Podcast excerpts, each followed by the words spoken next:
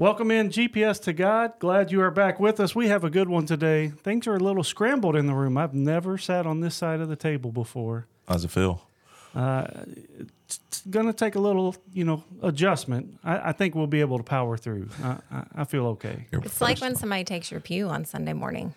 Yeah, that's, Like you just can't worship from a different perspective. It- Yes. I No. mean, fights are, are started over I know. where I I, know. sit in church or where someone said, not me. I don't, Sure. but yeah, we won't talk about that today. But uh, glad you all you all are here with us again. Reach out to us, mailroom at gpstogod.com. Reach us on Instagram, whatever you want to do, however you want to do it.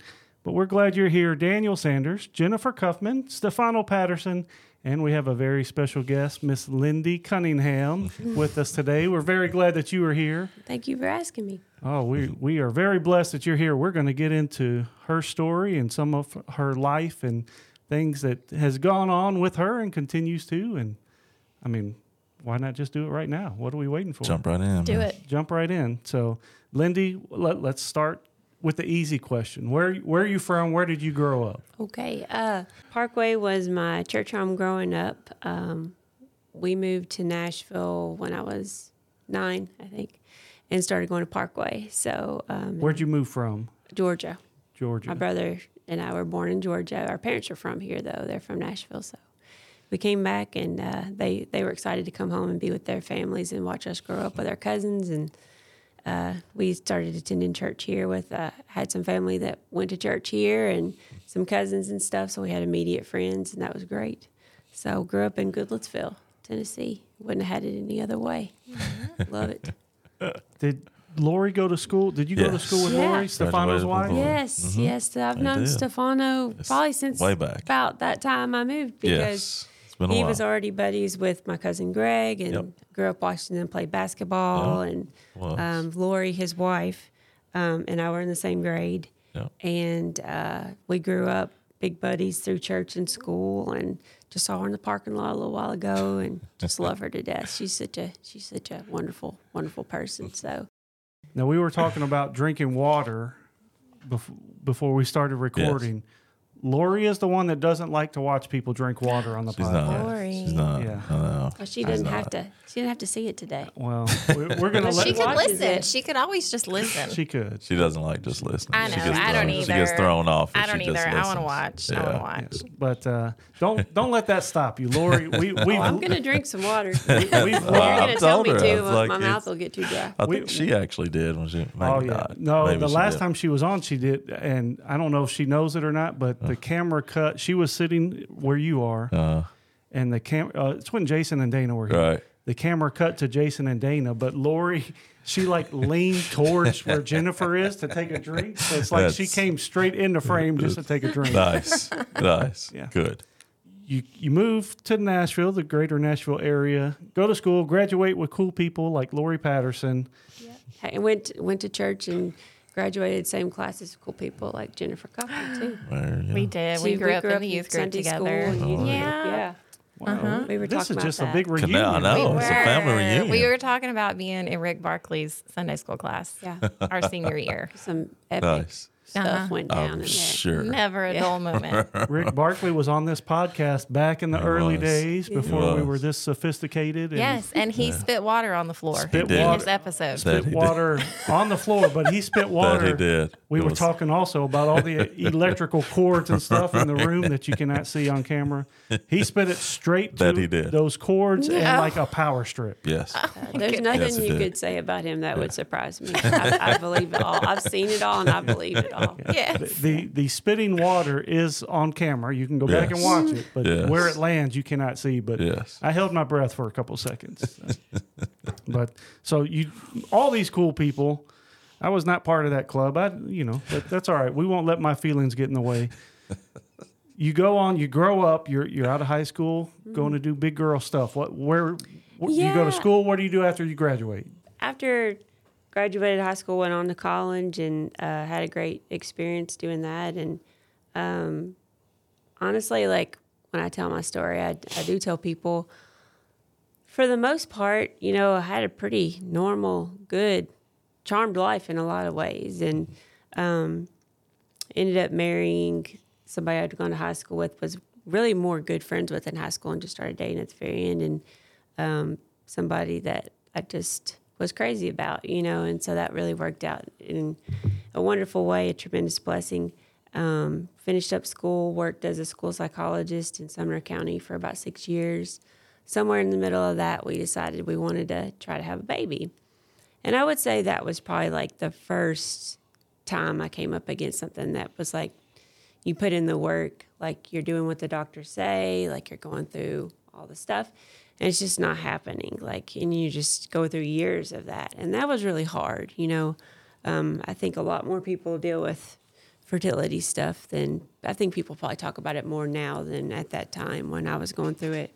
And definitely, um, I feel like probably back in our parents' time, like people didn't really talk about it hardly at all. Right. So And um, medical uh, technology and sophistication is different today Right. than our parents. So they may not have known a cause. Is right. It, Yeah, is it the mom? Is it the dad? I, is it a I wondered if it might take me a while because it took my mom. I think she said two years to have me, a year to have my brother. Um, so I kind of anticipated, but it took it took even longer than that. So, you know, you get to that place where you're just you're doing all the things that you're instructed to do. You're it's probably the first time I came up against something where I was like, I can't control this. Like I'm doing everything I can, and it's just different method, different method, like it's not working out. And so that was really, you know, that was just a lot to wrap my head around. Um, and it was humbling and probably a way I can appreciate now that I didn't at that time. But it did bring me to the place where I did have to let go of it and just say, you know, I'm just going to accept whatever, you know, God has in store for my life and just trust that it's going to work out the way that he wants it to. And my husband was super gracious through the whole thing and just really made me feel very comforted. You know, kind of like in the Bible with like um, Hannah and her husband Elkanah. And my brother wrote a really beautiful poem about that at one point um, when he used to write all the poetry. He needs to get back to write more poetry. He's really talented at it. But um, anyway, just that kind of unconditional love of you're the person I love. Whether or not you can give me a child, it's not have it doesn't have anything to do with how much I love you, you know. So when we found out that we were going to have a baby, it was just like this incredible thing, you know. Um, after through about three years of trying, Three years. Wow. Mm-hmm. so How, how old were you about? I was 29 when I finally got pregnant. So um, that was just incredible. And uh, then we had our firstborn, Baron, and um, he was just such a, a joy, you know, and just a, I think it's just such a precious thing to get to have a child with somebody that you love so much and get to see a physical manifestation of your love for that person and see what they look like and that combination of personality and traits and all those things and see God's goodness and um, His provision and an answered prayer that you get to celebrate every day. So I would say like that all kind of builds up to the point where six months later we go on a ski trip to Jackson Hole, Wyoming, and on that ski trip I had a terrible accident and um, broke my neck and. Uh, I think when I look back on it now, it's like that was kind of the pinnacle of my life at that point where everything was going so good, you know? And then it just got stripped away. And uh, it was just really hard. It's hard to process now. At the time, it was, uh, I don't know, just sorrow is the only way I can describe it. So, like you said, kind of the pinnacle of your life, age wise, you know, 30 years old, you're got a little wisdom under you. You're not a kid anymore. I think, you know, that's kind of maybe when you feel like you're not a kid anymore. You know, mm-hmm. I mean, look at the time when you're 18, you don't think you're a kid, but when we all look back now Yeah. at our 18 year old selves, you oh, I was I was a baby almost. Right. But, but you know, you're right around 30 years old. The pinnacle, you mm-hmm. work is is kind of settled in. You, you're Right. starting a family, gone through all that, and you're like, I'm on top of the world. Right. I mean, you go and then through. to have tragedy strike, you've uh, you've got some career experience under your belt. You find something you enjoy doing. You feel like you're have kind of like gotten a good role with that. I did take a little time away to have this baby, you know, so I was excited about that. You're starting a family with somebody that you, you know, are in love with and you're happy to build that life together. And then everything just like changes in an instant. And then you're in the hospital and you just don't know what's going to happen. Right. And you've mentioned Mark, your brother by name. Mark was on the podcast, him and Gisele, Mm-hmm. two part. They had a two part Oh, yeah. episode, but told their story. So you can go back and you can see her brother on the podcast. Yeah. But uh, he was at that at the time of your Yes. accident. He was on the other side of the world. He was, was. in the army at the time, and he was actually in Afghanistan, yeah. deployed to Afghanistan at that time. And I, I think it comes across just in these brief few moments of how close your family is. Mm-hmm. So. You're you're out of state on a vacation, Right. away from your parents. Your brother's gone out of the country, and that just kind of adds another layer of stress and It everything to the situation. very stressful. I mean, it was. We were out there with some friends. My luckily, my um, mother-in-law and um, her husband were out there with us, and we had decided to bring our son, who was almost seven months old. So you know, you're up on a mountain having a normal day skiing, and then you have this accident, hit a sign, went down this hill off the side of the hill um, on a run that I not only had skied that trip, I had skied it in years past. It was a blue. I was an experienced skier. You know, it was just one of those freak things that happened. Um, my husband was the one that came up and, and found me, and I couldn't hear anything. Could barely hear him talking to me. It was like my body was like a tuning fork. It's the only way I can describe it. It's like this buzzing, this really loud buzzing in my ears. So he was there and he came and I was trying to talk to him. And I couldn't even hardly understand what he was saying to me. And then pretty quickly, like they got some ski patrol people there and they had to put me in this like gurney kind of thing and like ski me down the mountain. And I, I mean, I look back now and it's just incredible. They were able to keep me still enough with my broken neck and not do further damage, you know, to get me down the mountain and everything. And but I do remember from the beginning. I will say this, even though it was scary, and uh, I didn't really know what was going to happen from that. I did feel the Lord was with me always.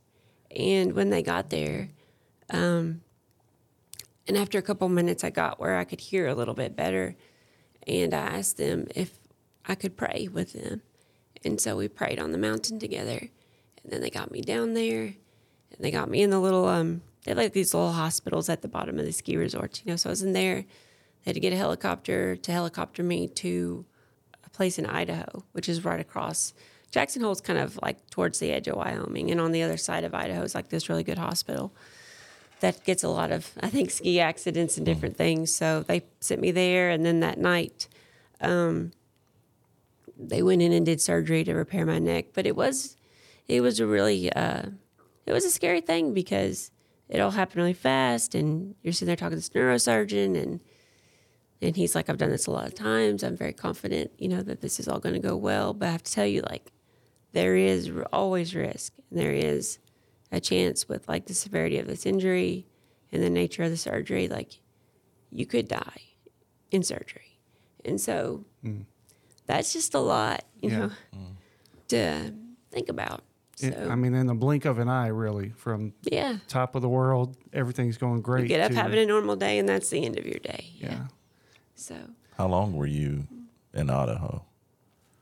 um, I was in the ICU for 11 days. Okay. And then I took a airplane ambulance, which is, whoa, that's a tiny airplane, um, to the Shepherd Center mm. in Atlanta. I was there mm. for four and a half months. Did your parents come to meet you in Idaho? Yes, yes. It was a lot of family coordinating stuff. Anytime something like that happens, we had to. They worked hard to get Mark back. He was in Afghanistan. He got back. He was there six days after my injury. He got back, mm. which was really fast. Yeah. Su- honestly. super fast. and my parents flew out. They were there. They got there the next day, I think. Um, but it was tough, you know. That night, I had to. My husband and I had to sit down and have a little talk before I went in that surgery about. You just have to say some things, you know. But uh, even then, it was hard. But I felt like it was going to be okay. I didn't feel like it was going to be goodbye, and it wasn't. So, um, Well, I thought it was super powerful in the in the very middle of, you know, the accident, just minutes old, your your focus was on God, mm-hmm. right? And, I mean, you were helpless in that moment, and that's when sometimes it's easiest to turn to God, but a lot of times when we're in the middle of a fight like that in that situation, we're trying to get through the situation, get to a quiet moment, and then it's like, oh, let me pray to God. But you were focused on the right thing the whole time, and He mm-hmm. had p- His peace over you, like He you did. said. Yeah. And I honestly didn't know what else to do, you know? Because in that moment, I think sometimes we need to remember we need to invite him into our mess. He's always with us, but, Right. Yeah. you know, we need to ask for the help that we need And and, give- not try to do it ourselves. Give that over to Him because right. we start can't do it ourselves. Start Yeah. from that place. Yeah. Yeah. For those just listening and not watching on the YouTube channel, Lindy is in a wheelchair. Mm-hmm. So when the doctor is going through, or maybe back up before that, when you had the accident, you hit the sign, mm-hmm.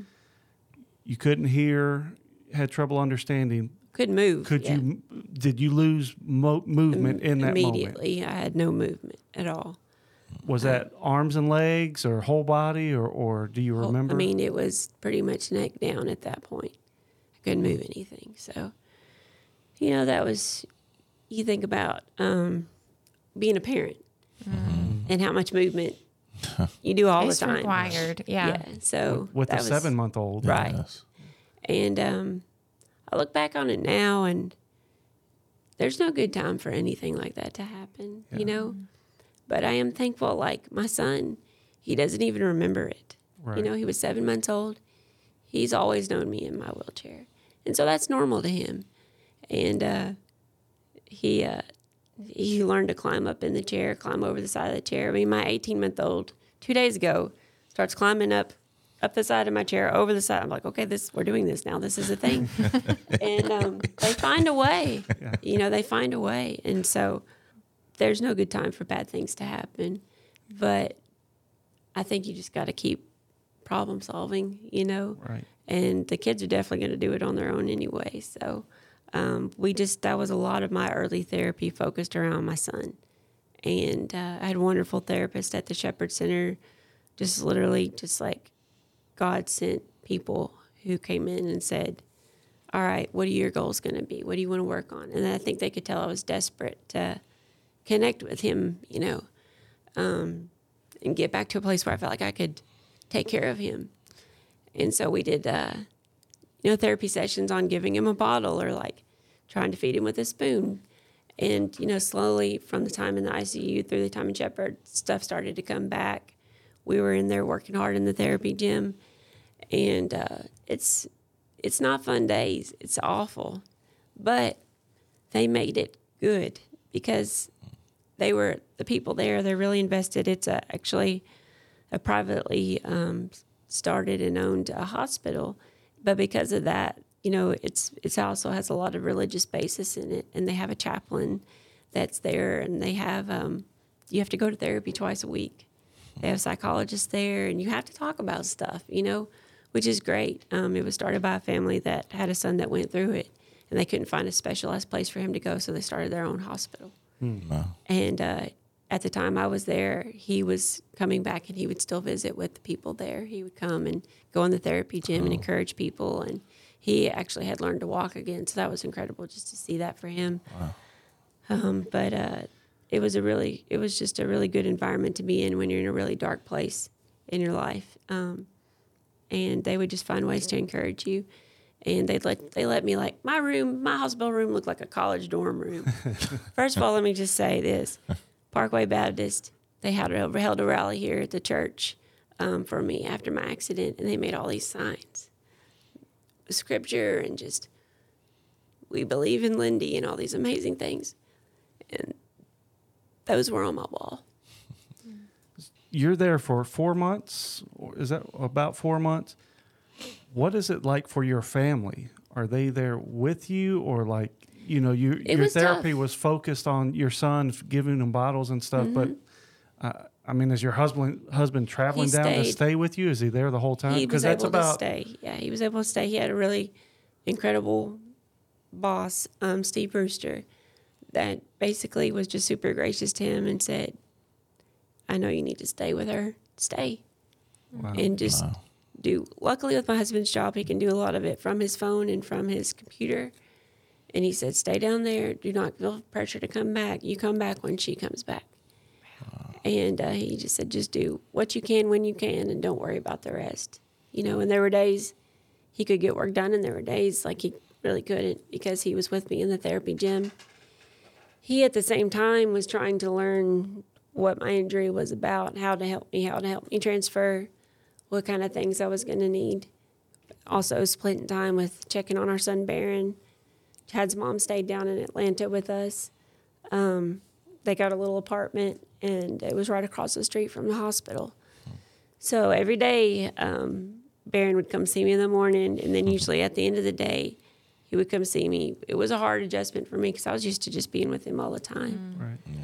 But I was in therapy all day, just like trying to figure out how to get a fork in my mouth without stabbing myself in the neck. Like it's the craziest stuff. Stuff I can do now, like no problem. But everything was work, you know. But that's why I went there. You know, I went to try to learn how to do life again.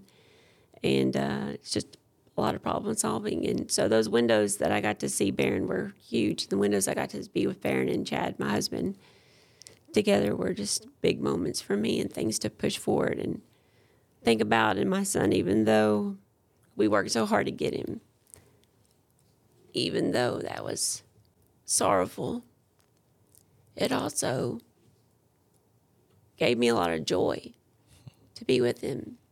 And it was the best motivator. Because with kids, you don't have time to feel sorry for yourself. It's all about doing it for them because you don't want them to have a sad life, you know? Right. Well, like you said, that was his normal. He didn't know anything else. Right. like this is normal life with this mm-hmm. process we go through every day with mom, and like that, that's what what else are we supposed to do? This is it. But I want to back up just a little bit, going Sure. back to the hospital in Ohio, Idaho, rather. I don't. Mm-hmm. um, when the doctor's going through all this stuff with you, what is he saying about you regaining feeling or movement or stuff? He, of course, he, you know, mm-hmm. possibility through the surgery you could die, but Right. which is pretty big. But as on the good, the more positive side of it, is he giving you odds for movement, or is he saying it's a wait and see kind of thing? What What is he telling you? First of all, I want to say his name was Dr. Greenwald. He was amazing. He was also very serious about his job and he was very honest. So, you know, the day after the surgery he came in and he said, you know, you're going to have very serious disability, you know. And um, he was uh, he was pretty stoic, I would say. I think he just wanted underst- us to understand like the gravity of the situation. But after spending some time with him, we were like, we're going to work on this guy. So we we got we went to work on him, and we started to get to know him a little bit. And turns out, you know, he was from Louisville. He was a big, you know, football fan up there, and my sister-in-law grew up and played softball for Louisville in college, and we kind of got him warmed up a little bit, and um, where he, you know, I think he could see like we weren't really accepting that, you know. Yeah. And so, anyway, um, my goal is one day, if I can learn to walk again, I'm gonna roll up in there in this wheelchair, and he's gonna think, okay, well, and then I'm gonna do like the Willy Wonka forward roll and pop up and stand up. That's my goal to get to that place. I But, hope you um, do, and I want to be there like- to Yeah. record it. Make sure somebody gets that on video. I video. think he'd be proud anyway now if he knew the things that we've been able to do and the um, the regained, you know, the the skills that have been regained. Because I think he was worried about, you know, you're a young active person. You know, you've used to doing what you want to do. I mean, Fano knows he's a, he's a ball player and loves basketball. At the time that uh, I had my accident, I was playing in a men's rec league with my husband basketball. I mean, In a that was- men's, not a co-ed. Oh yeah. I mean, oh yeah. I'm not saying I was killing it necessarily. Oh, necessarily. she, but I'm sure she was we, we, killing we it. we're having a good seen time. her you play. know? Seen her play. But we, uh, we were pretty active people, you know, and so I think that's been a lot. Is just trying you try to claim back as much as you can in your life, and you know, bad things happen to you, but you don't want and you can't let the devil take more from you than already has been taken. And you have to fight to claim back a lot of what you've lost. And um, my pastor at the church that I was going to at that time came to see me when I was in Atlanta. And we talked about that. And that's one of the stories he told me that really helped me. He talked to me about, about David and the battle um, that had happened. Um, I think it was in um, 1 Samuel, I think it's chapter 30. It talks about uh, at Ziklag, David and his men had come back and found that all of their families and their possessions had been taken by the Amalekites. And they wept and they cried and they didn't know what to do because um, everything they had was gone. And that went on for three days, you know. And um, they were angry with David. They felt like it was his fault. And they talked about stoning him. You know, it was kind of one of those are we going to keep this guy or are we going to just get rid of him? But he found strength in the Lord and he rallied them and they came back and they fought and they were able to reclaim everything that they had lost. But, you know, he used that story to tell me, like, it's okay to take some time and grieve your loss, but you can't stay in that place. You have to fight, you know? You have to go back and the God will honor that and he will restore things to you. But you have to you have to do your part, you know, and he'll give you the strength you need to do the things you need to do. And uh, that was exactly what I needed to hear at that time, you know, was because I was grieving and I still grieve it. I grieve it every day, but I can't live in that place because it doesn't lead to anything good. But did, did they give you, uh, the doctor at the time in Idaho, what did he say as far as being able to walk or move or have any kind of mobility? Well, you know, spinal cord injury, which is what I have, there's different levels of it. Um, my injury is an incomplete injury. So even though I can't walk, I can feel things. Like I can, I can feel um, pressure. Like like I'm touching my leg right now. I can feel myself touching my leg. Um, but I don't have as much movement, but I have feeling. Um, but they didn't say you'll you'll never walk again. I've never had a doctor say that to me, but the chances are not great, just because um, where my spinal cord was, um, basically my my spine fractured, part of my neck fractured into my spinal cord and pierced it, so it cut that connection from the nerves.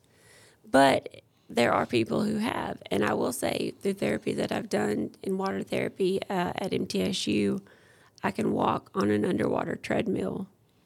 Um, so I mean, I know it's possible. I can walk with a walker with leg braces on, with people helping spot me because my balance is terrible. But um, you know, it's I think if it with anything medical, we need to listen to the things people tell us. But also, I don't think you all always need to take no for an answer. You need to try the things you can, and I think I already can do a lot of things that people probably thought I wouldn't do.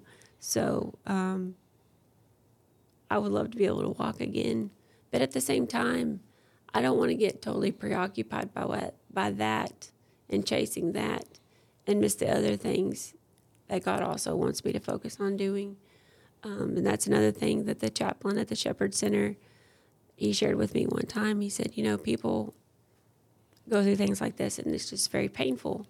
But what people don't understand is like pain can have purpose. Pain can be a platform for Christ, because when everything's perfect in your life, people don't really listen to you as much because you haven't been through things and people are hurting and they have been through things.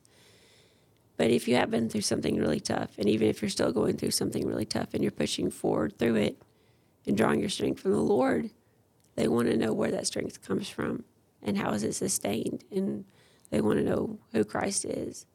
And there's your platform. That's how you can use it for something good.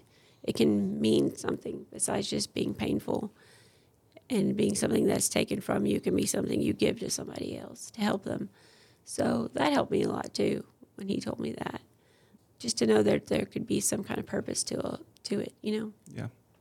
I am just in awe. I'm I'm just like soaking it all in. I mean, I knew your like I knew your story. I bel believe in Lindy was like huge, the hashtag, and I followed you know, when Chad would give updates and mm-hmm. everything. And so I knew like the broader story, but sitting here listening to you tell, you know, the details that didn't make it into the updates and like your personal experience of it and listening to you from the perspective of a mom and like just trying to put myself in that position. I mean, all of it and everything you are saying is pointing right back to the Lord. Like everything. I'm amazed that right after your accident, you're not even like fully off the mountain yet and you're asking them to pray with you. Like mm-hmm. that is and I mean just in every single thing you're going right back to the lord and i'm not surprised by it because like that's what we're called to do and that's when we have his spirit in us like he prompts us to go to him but i am in awe of it because you know i wonder is my is my relationship with jesus that deep that that would be my first thought when i am faced with this sorrowful life-changing circumstance like you. I mean, I'm just, I'm in awe. Like I'm, Yeah. Well, you shouldn't be. I know you didn't progress, you, you know, but I think that's a blessing when, and I know your parents, like you're raised by godly people, and they're telling you these things as you grow up about that. You know, God is your comforter, hmm. God is your supporter, God is your encourager, and He's going to be there. Things aren't always going to be perfect, and you hear these things when you're growing up, and mm-hmm. you're like, okay, you know, but it, you don't have a context for No. it, you know. And then as you get older and you experience tough things, then that context begins to show itself, mm-hmm. and you you know figure out that life is not fair you know and that's okay you know i mean it wasn't i remember growing up um there's a bible verse i was always really drawn to. I didn't even really know if i could understand why. I just always was drawn to it. it is philippians 3.10 and it just says that i may know him and the power of his resurrection and the fellowship of his sufferings even being conformed into his death. And it sounds like a really dark bible verse but I just remember like as a teenager reading it and thinking, wow, like to understand like the depth of what he went through, like I don't know if I could ever do that. I want to, but I don't know, you know, yeah, if I can ever understand like what Christ went through for us. And even when like what I've been through, it's nothing like that. Mm-hmm. But to think about how much worse he went through for people that hated him when he was for them, it's been eye opening for sure. Because I feel like I have had suffering and I've had sorrow, but I've also been so uplifted by my church family, by my family, by my friends, by people I don't even know. And to think all he did and to be treated the way he was. I don't know, it's hard to think about that. Mm. Because we're not worthy of it, you mm. know? it's kind of like Jennifer said, we don't. I mean, we know a story, but we don't fully know the details and the emotion. And, and I mean, that's an analogy. Your story, and, and you know, like Jennifer said, she knew the story, but the all, all the little things that go into it, and and and all that. And same with Jesus. We know what He did for us, but a lot of times we don't want to put ourselves in that thought of the pain and all the the heartache that went into what he did for us and we may know lindy's story but we don't man that's terrible for lindy terrible for her family but we don't want to put ourselves in the pain and heartache of of that story and get too deep it, And just like she said, we don't like going through something like you went through. We don't have that kind of context mm-hmm. either. I mean, we know God's strength and we hear God's strength and he, how He works in our lives. But until something like that happens, we don't have that experience or context. So I, I know that your family is grounded in their faith, and um, I know also that there was some probably some dark times in Idaho and in Atlanta as well. Just did your faith ever waver? I guess during that time. I felt very um honestly like when I was in the Shepherd Center, I think I felt very supported You know, because I was in a place that that uh, hospital they only do spinal cord injury and traumatic brain injury, so it was in a very specialized place, and that honestly the care, the level of care they give, because I think the family that started it and they operate it comes from a place of understanding. They have a child that went through it. They really work hard to make sure every part of what you're going through is addressed, and it was. I mean, they've got you they, they've got support classes for your family available to talk about all kinds of different things. They're just their main thing is just we want to teach you your injury so that you can go home and you can live your life. And we're going to try to help you problem solve some things so you can like have a running start. You know. Um, so when I was down there, I I was overwhelmed at times, but I also I had a lot of support around us, and um, have little posters on the wall there's a lot of Joshua 1 9 on there about, you know, don't be afraid or discouraged. You know, the Lord your God is with you. Wherever you go, you got to be strong, you got to be courageous. And I felt that, you know, I felt like we were trying to do that. There were some hard days where bad things happened. Um, you know, just felt awful, you know, just like my body was, it took a long time to get used to just the way it was going to be, you know. Um, my husband had, you know, I think had a lot of tough days too. Just, I'm sure, just being completely overwhelmed with it. Um, but there was one night I remember just laying in the hospital bed in my room, and I realized I was happy. Wow. And I just felt like comforted by the Lord. And I just remember thinking, wow, like that's so crazy. Like I'm in this really terrible position, but I knew I wasn't alone. I wasn't alone in that room. I wasn't alone in the circumstance. And I just felt it. I think that was the first time in my life where I felt like my faith was really carrying me above the circumstance. And it was a gift because I needed that in that moment. Um, I think one thing I try to tell people is even in the sorrowful times, you have to let your faith be tenacious. It has to be tenacious. You have to just push through and don't let fear overwhelm you and don't let sorrow overwhelm you because they'll just drag you down. And they'll take people, you, you can take people down with you and not even realize it, you know? But I would say, Stefano, to answer your question a little more specifically, I think I struggled more the first year after I got home. Mm. When it got back to, okay, now I'm not in the hospital. I don't have these nurses. I don't have these doctors. I don't have these therapists. I don't have this psychologist I can go talk to twice a week that, you know, to air out all my stuff. I've got to just figure it out. And that was hard. That first year was really hard. That's something I wanted to talk about the mm-hmm. transition from Atlanta back to Nashville, back to what was going to be your new mm-hmm. normal. What I mean, some of the details. What what you have to do to your house, or what yeah. kind of what kind of life adjustments did well, you have to? Well, luckily, um, we had a lot of support um, a lot of family members they came in and and uh, redid our bathroom to have a roll-in shower for a wheelchair. Um, laid some hardwood down in the bedroom so we didn't have carpet in there. Um, built a ramp on the back of the house. Just some great things. Mm-hmm. Just good, godly people in our community and our family. That it was ready when I got home. Um, so all of that was there. We had a really cool experience um, with um, some fundraising that just kind of fell into our lap. Um, everybody knows who Thomas Rhett is now. At the time, he was just kind of like up and coming.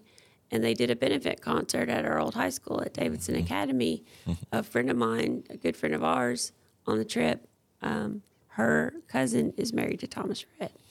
and so um, she had been on the trip with us, uh, my friend Carly. And after we got back, you know, uh, she had been talking with her dad and her family, and they came up with this idea let's do a benefit thing, and maybe we can, you know, ask Thomas Rhett if he'll come sing at it. So he did. He came. He brought his dad and some of the other songwriters he works with, and he did this great concert. And I think I, when I was there, I realized he might be something big because there were people coming to that concert. They didn't know me. they weren't there because it was like, you know, I'm coming to support Lindy. It was like, I'm coming to see Thomas Rhett. He's playing at this high school. Let's, let's go. So, um, about six months later, that first um, big single that he had came out, and the rest is just history. I mean, now he's just like one of the biggest people in country music. But that just kind of fell into place, and so that helped uh, also raise some good money for us to buy some medical things that we needed and get a good start. Um, and that was, you know, just kind of like that first summer home after we got back was just a lot of uh, trying to figure some stuff out. And that went on for about, I would say, about a year. Just so many new things, and Baron was still really little, and just what level of support we needed. And for a while, it was like we just had people staying with us at night too, because we just were scared, to be honest, like about living outside of the hospital and um, trying to keep me well. I got sick a lot when I first got home, and um, it was just not the best times to tell the truth. But um, we learned a lot, you know, and uh, we have great family support from uh, all of our parents and our siblings, and um, that coupled with great, you know, community support from our church families and good friends, people we didn't even know that knew someone we knew that heard about what happened, would just like send me a card in the mail or be like, God told me to, you know, just send you this money if you need something or buy something for your kid. I mean, it was just like crazy. People are just like, if you need something for your therapy, just use this money for this. And so, honestly, like that coupled with my husband's boss being so wonderful and so generous about staying and being faithful to let him keep his job, we never really financially struggled through it, which a lot of people, when they go through a big medical thing, that's what comes. You know, it's just, you can't keep up with the medical bills, you know. Were you working before the accident? You had had a seven month old child at the time of the accident. Were you Mm-hmm. I was on working a, before I'd that? taken a year off. Maternity leave. so when you come home and you're trying to adjust to this new normal, are you having discussions about going back to work or uh, I mean because finances were a blessing, you know, getting this stuff um, when you needed it the most. What what were kind of the discussions of what is our new normal going to be? Am I going to work? Am I Right. going to stay home? How are we going to make life normal for us? The first couple years, um, I would say a lot of it was very therapy based with physical therapy, doing a lot of that. And that was more of uh, the focus. Luckily, you know, my husband, he was like, I just want you to focus on that. Like, let's just do that, focus on that, focus on Baron, you know, and uh, the rest of the stuff, you know, we'll figure it out down the road. Um, there was a time when I did really think about whether or not I wanted to go back or try to go back. Um, but around that same time, it was also, well, do we think we want to have another baby? Which was like a whole other thing. I mean, if you would have told me a couple weeks after my accident that I would even consider having another baby, I'd be like, you're nuts. Like, no. you But I mean, you kind of have to move on, right? You can't, Yeah. like you said, you can't stay in Right. a, a, a Yeah. pit of sorrow for the rest of your life. You were, And- you know, 30 years old. You have a long life after that accident. That's what my husband always says too. He's just like, focus on the next thing. Like, it's probably going to be really hard, but it'll be worth it, you know? And so that's just kind of where we went with that. So we, uh, we decided we were going to try to have another baby. So luckily, through the process with my son, by the end of that, we kind of figured out some things that worked for us with our fertility doctor. And so we went back and, uh, pretty quickly were able to get pregnant that second time with my daughter. I was going to ask. So three years to get pregnant the first time. Mm-hmm. What was a rough time frame? Second. I mean, um, we went back to see the fertility doctor, uh, talked to her. Um, she wanted me to do a, a few little things to kind of consider my injury, just so she had a little more information going in. And uh, we got that done in a couple months. Went back, went through one fertility cycle, and got pregnant. Uh, we actually, it was a little bit scary because my body had responded a little bit too strongly to the fertility drugs that time. So they were actually like, let's probably just skip this cycle. well, we still ended up getting pregnant out of that cycle, kind of unplanned. But um, it, it was that took a lot of faith too because it was one of those things when you like positive test and you're like there could be six babies in there. Seriously, there could be six babies in there. But you know, I got fussed at from the fertility nurse when I called and and you know she said I told you you know and I said I did what you said I promise I you know we did what you said. She's All right, I'll schedule you. Just Night and day Get you in here. difference. Like three years to yeah, it just instantly. changed. Yeah, it three just years changed. to instantly. Yeah. So um, yeah, that was a really interesting pregnancy because it was the first one carrying a baby in the wheelchair, and uh, you know, being pregnant and being in this wheelchair was a different experience. I was sick for half that pregnancy. got a bad infection and was on antibiotics for probably about four and a half months of it. i had to put a PICC line in my arm and IV antibiotics, and it was just not fun. But we battled through it. We got her here. We didn't know what we were having, so we were we were just like first one we found out, second one we were like, we're not going to find out. My husband would really want to do that surprise thing. Then we got you know almost halfway through it, and he's like, well, we can find out if you want to know. I said, no, I'm committed. We're not going to find out. So we get in there and we find out when she's born that we had a girl. So that was exciting just to do that. And we already had a boy, so we had a girl. So we ended up naming her Fury. So she's Fury Cunningham, Fury Grace Cunningham. So people always ask us where her name come from, and the short answer is we really like that movie Mad Max Fury Road. My husband really wanted to name her Furiosa. That's not. Okay, there's that two not. I have always, always wondered, and that is nothing he like I wanted to name her Furiosa, like Charlize Theron's character, and I was like, oh I just kept seeing in my head Furiosa Grace Cunningham on a wedding invitation. Like, no, not, no, not doing it. No. But then I thought, well, I like Fury.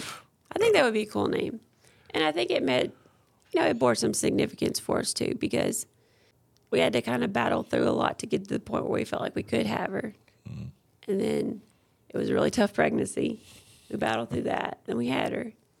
And, you know, I think a lot of times when bad things happen, people want to get angry at the Lord about it, you know? And you can do that, but you can also just get angry at the devil and go to battle with him.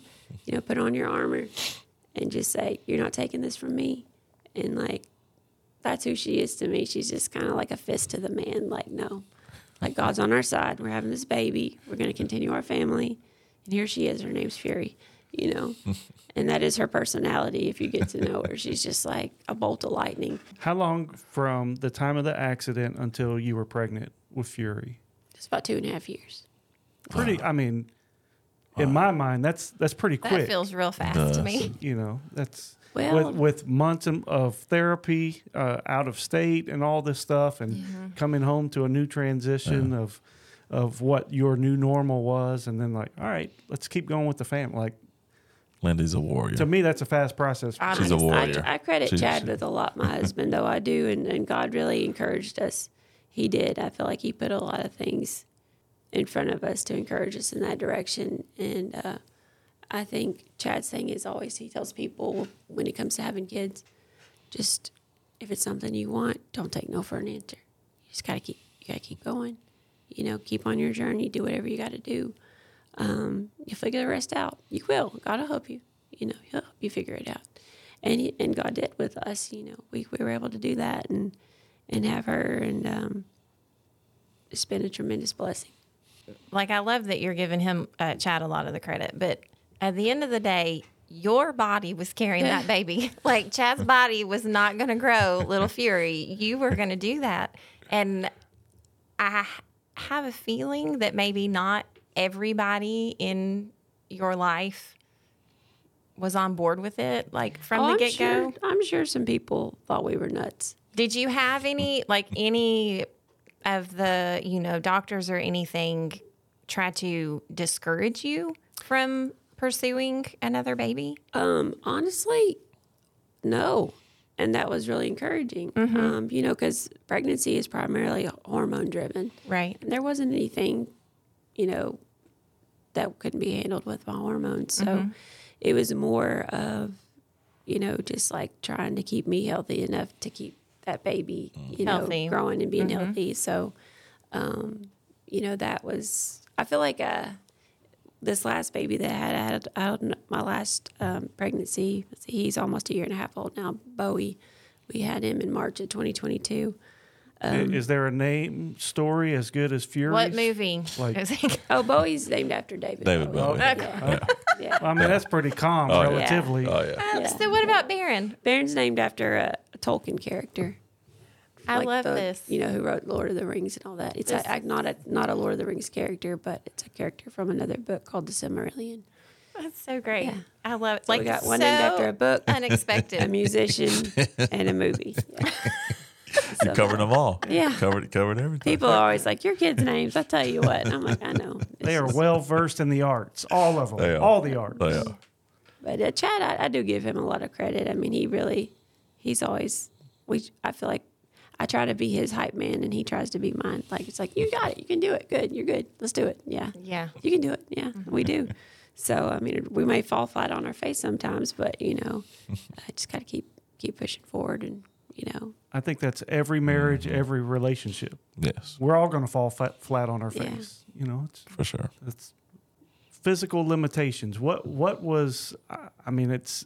I don't know what I don't know because I'm a Mm. guy and I don't have to carry children. Uh, that, that probably sounded. hor- I don't have to carry children. Anyway, Yeah. I'm going to cut Can't. that out. I can't carry Probably. children. There we go. Yeah. But what are the like? Obviously, it's different because you're in a wheelchair.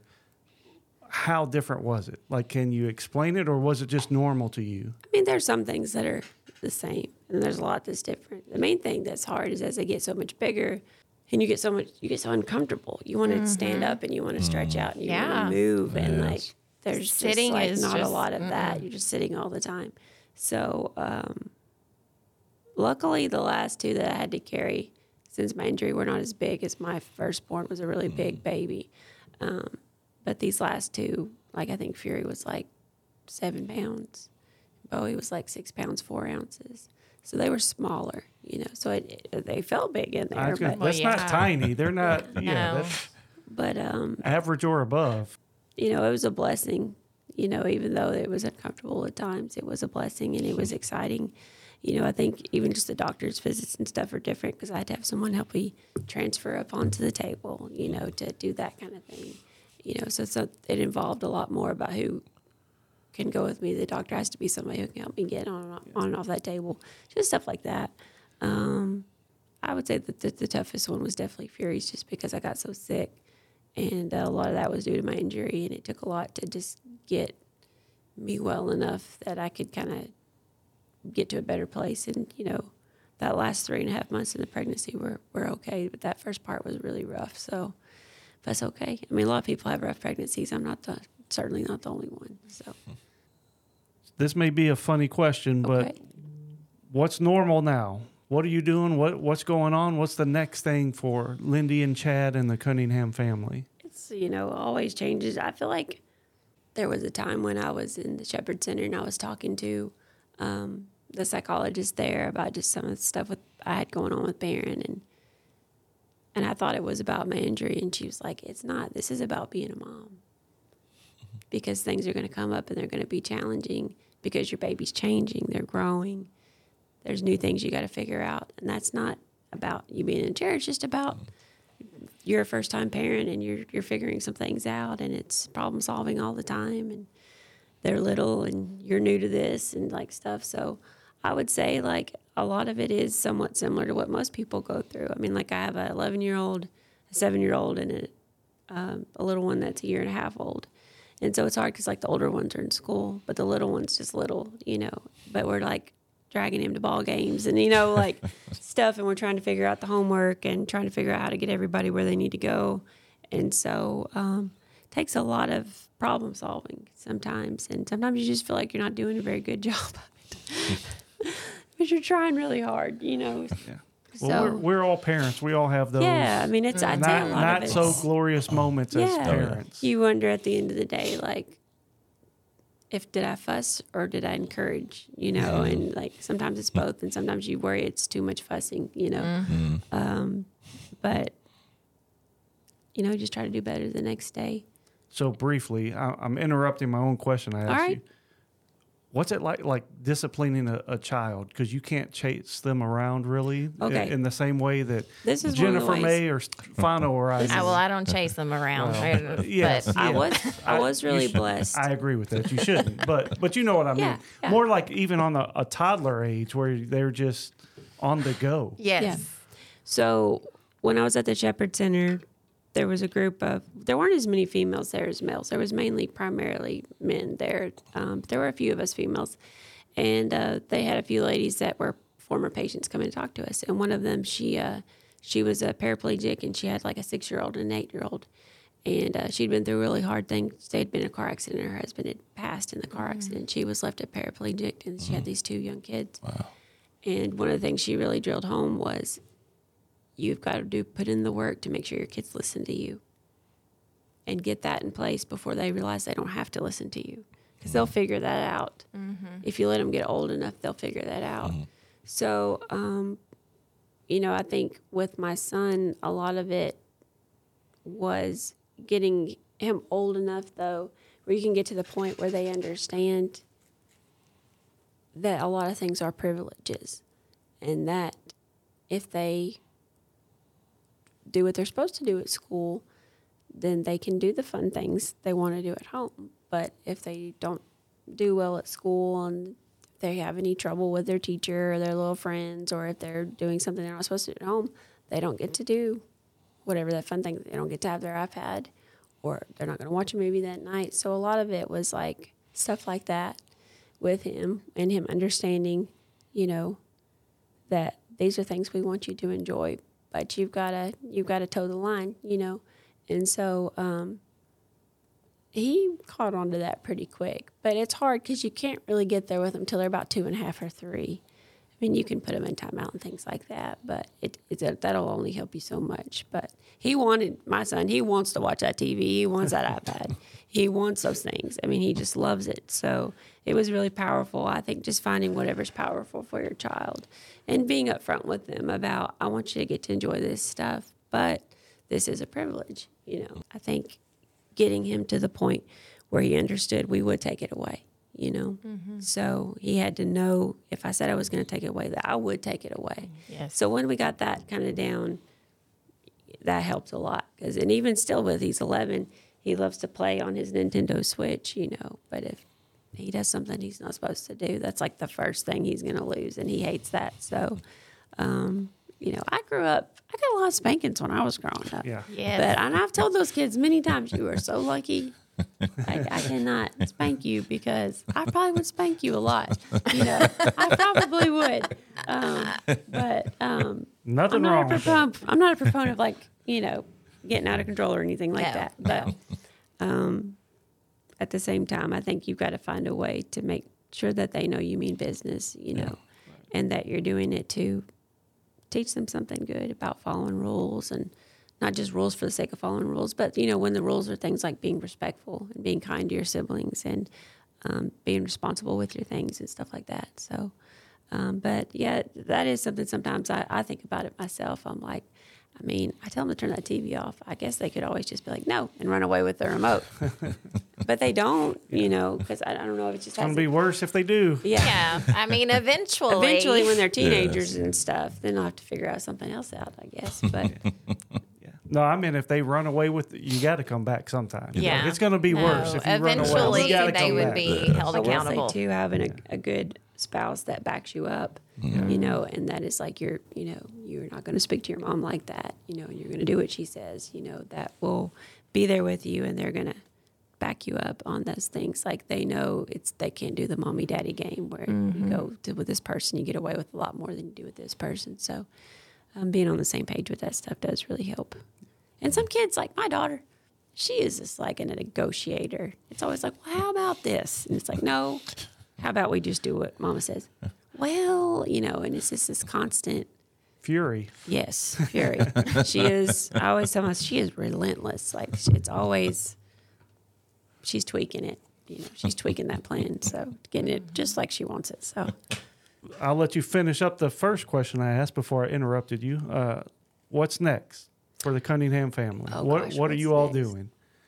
I feel like we just moved last year, so it takes forever to get settled in a new place. So I feel like we're finally kind of gotten settled a little bit. So right now, I feel like we're just trying to just kind of continue to settle into our home and um, with our kids, just kind of like figuring out that routine with the older and the younger.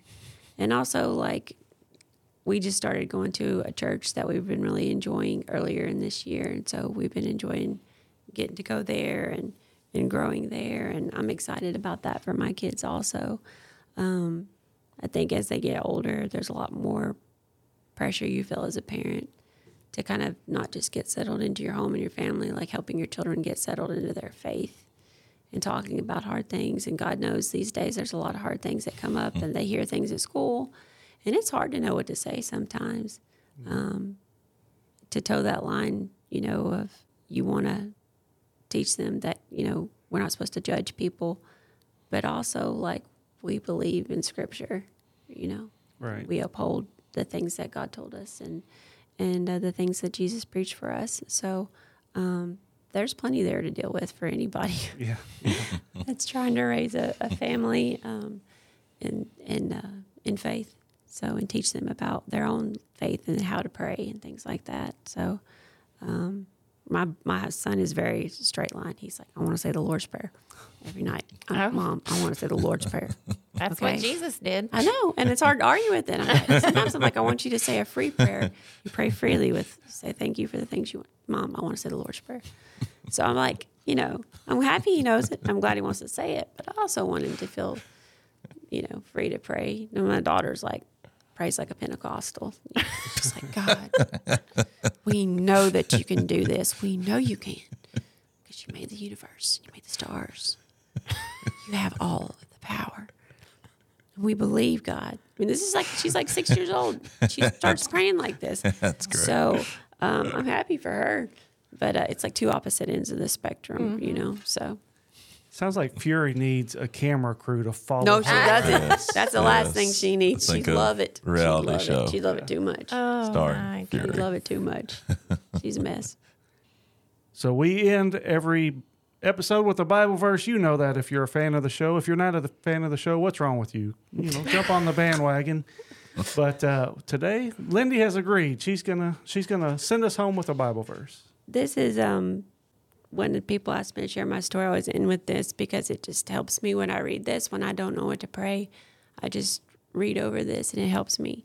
Um, it's from Ephesians three, and it's it's actually several verses. It's um, verses fourteen through twenty, and it's called the prayer for spiritual power. It says, "For this reason I know, I, for this reason I bow my knees before the Father, from whom every family in heaven and on earth is named. I pray that He may grant you, according to the riches of His glory, to be strengthened with power through His Spirit in the inner man, and that the Messiah may dwell in your hearts through faith.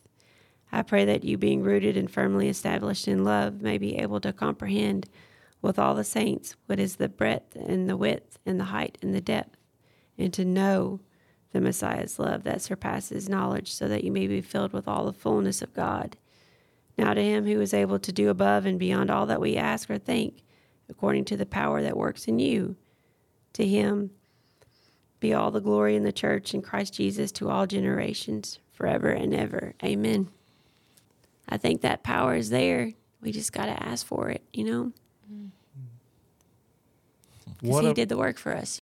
no better way to wrap it up than that right there. And I'm, you know, you may struggle sometimes with knowing what to pray. Sounds like Fury's got it all figured out, though. She, you know, if you ever get stuck, just look to her. She'll, I got you, mom. Yeah, she sounds just like her. Yep. But Lindy, thanks so much for coming on, sharing your Thank you. story, and Thank it's you, a guys. very powerful story and um, you know, emotional, but that just means it's it's important. So thanks for coming on. I actually didn't like fully cry, which is hard for me sometimes. Yep. It's Yeah. it's hard to talk about.